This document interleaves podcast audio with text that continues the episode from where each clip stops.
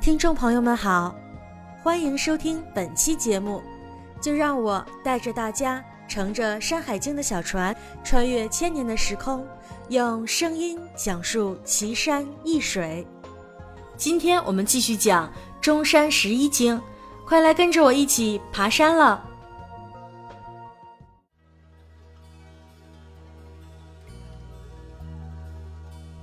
《山海经》中山经。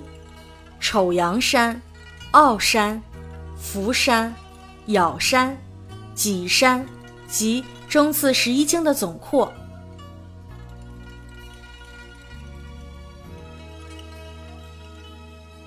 右东二百里，曰丑阳之山，其上多畴居，有鸟焉，其状如乌而赤足，名曰止图，可以御火。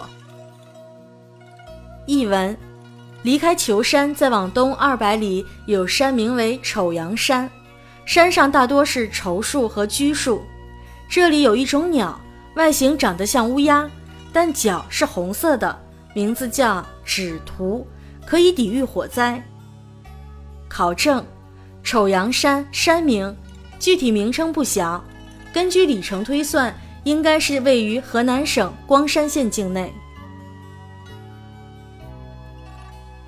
右东三百里，曰傲山，其上多柏、柳、姜，其阳多屠夫之玉。傲水出焉，东流注于沁水。译文：再往东三百里，有山名为傲山，山上大多是柏树、柳树和姜树，山南面盛产屠夫玉。傲水从这里发源，向东流入了沁水。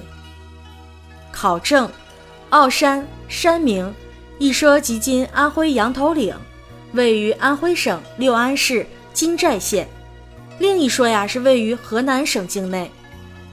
奥水水名，具体名称不详。奥水发源于安徽省金寨县南部大别山区北麓的始河。右东三十五里，曰福山。其木多渣，其上多风石，其下多赤溪。译文：再往东三十五里，有山名为福山，这里的树木大多是山楂树，山上盛产风石。风石相传是一种可做药用的矿物，味甜无毒。山下盛产赤溪。考证：福山山名，具体名称不详。应位于今安徽省的西部。右东百十里，曰咬山，其上多夹绒草，多金玉。译文：再往东一百一十里，有山名为咬山，山上有许多夹绒草，盛产金子和玉石。考证：咬山山名，即今安徽北山。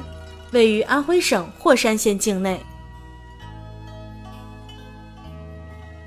右东三百五十里，曰脊山，其木多油、檀、纽，其草多香，有兽焉，其状如雉，黄身，白头，白尾，名曰文令。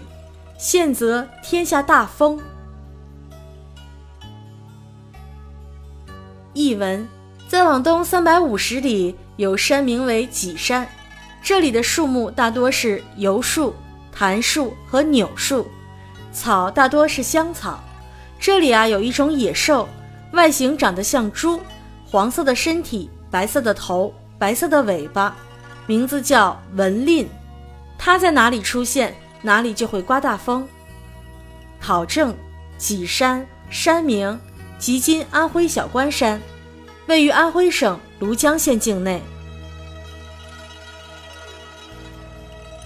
凡荆山之首，自易望之山至于己山，凡四十八山，三千七百三十二里。其神状皆雉身人首，其词毛用一雄鸡起义，用一龟，许用五种之精。河山地也。其词太牢之句，修翼、道毛，用衣蔽，牛无常，堵山、玉山、种也，皆道辞，修毛少劳，鹰毛极玉。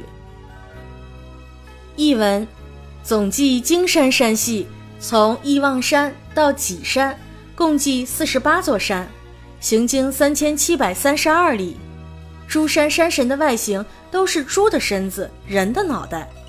祭祀他们，茅屋选用一只公鸡，其神后埋入地下。其神的玉要用一块玉龟。四神的精米用黍、稷、稻、梁、麦。五种精米，河山是众山的首领。注：金山山系啊，并没有提到河山，后人猜测这可能是地君山的托文，或者是求山的误写。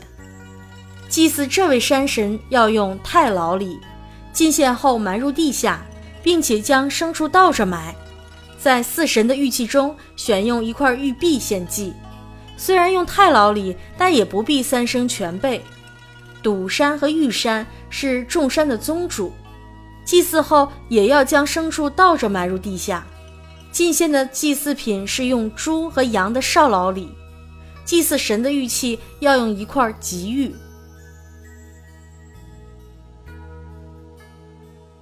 好了，今天的游历就到这儿了，让我们再来总结一下。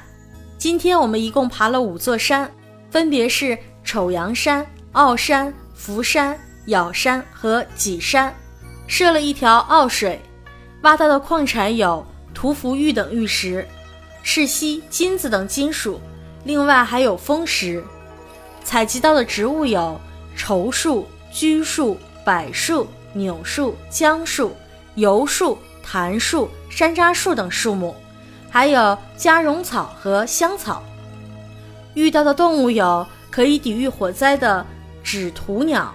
在哪里出现，哪里就会刮大风的野兽文令。今天的《山海经》探险就到这里了，感谢您的收听，我是你们的导游主播一牧师，让我们下期再见。